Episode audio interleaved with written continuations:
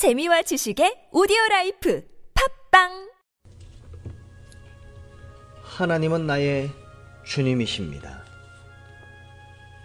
주님의 고통과 우리의 친교.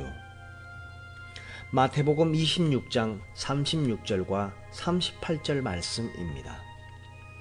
내가 저기 가서 기도할 동안에 너희는 여기 앉아 있으라 하시고 이에 말씀하시되 내 마음이 매우 고민하여 죽게 되었으니 너희는 여기 머물러 나와 함께 깨어 있으라 하시고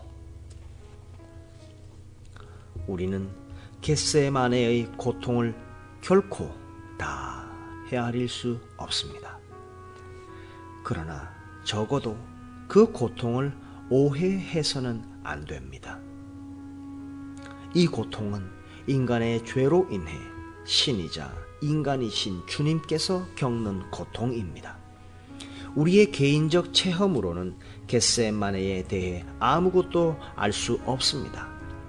겟세마네와 갈보리는 아주 유일한 것, 곧 우리를 영생에 이르게 하는 문을 상징합니다.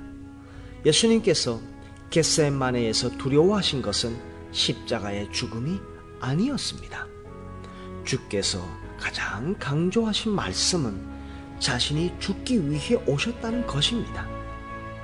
겟세마네에서 주께서 두려워하신 것은 인자로서의 사명을 다 감당해낼 수 있을까 하는 그것이었습니다. 하나님의 아들로서는 전혀 문제가 되지 않았습니다. 사탄은 하나님의 아들을 건드릴 수는 없었습니다. 그러나 사탄은 인자가 그 사명을 감당하지 못하도록 공격합니다. 곧 구세주가 되지 못하게 하는 것입니다. 예수님의 고난에 관한 기록을 사탄의 유혹의 배경 속에서 읽어보십시오. 주님의 공생애의 처음 시험은 이렇게 기록되어 있습니다. 누가복음 4장 13절에 마귀가 모든 시험을 다 한 후에 얼마 동안 떠나니라. 사탄은 겟세마네에 다시 돌아와 예수님을 시험했지만 또 패배했습니다. 사탄은 겟세마네에서 인자로서의 주님을 마지막으로 공격한 것입니다. 겟세마네의 고통은 하나님의 아들이 세상의 구세주가 되기 위해 자신에게 주어진 사명을 완수해야 하는 고통이었습니다. 우리를 하나님의 자녀가 될 수 있도록 하시기 위해 주께서 어떠한 대가를 치르셔야 하는지 그 비밀이 다 드러났습니다. 주님의 고통은 우리의 구원을 위한 유일한 반석이십니다. 그리스도의 십자가는 인자로서의 승리입니다. 십자가는 우리 주께서 인류를 구원하시기 위해 승리하셨다는 표시입니다. 따라서 인자께서 고통을 겪으심으로써 누구든지 지금 하나님의 존전에 나아갈 수 있는 것입니다.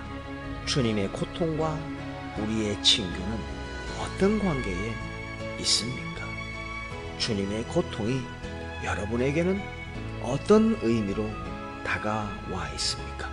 주님의 고통으로 우리는 하나님과 교제할 수 있는 길이 열렸습니다.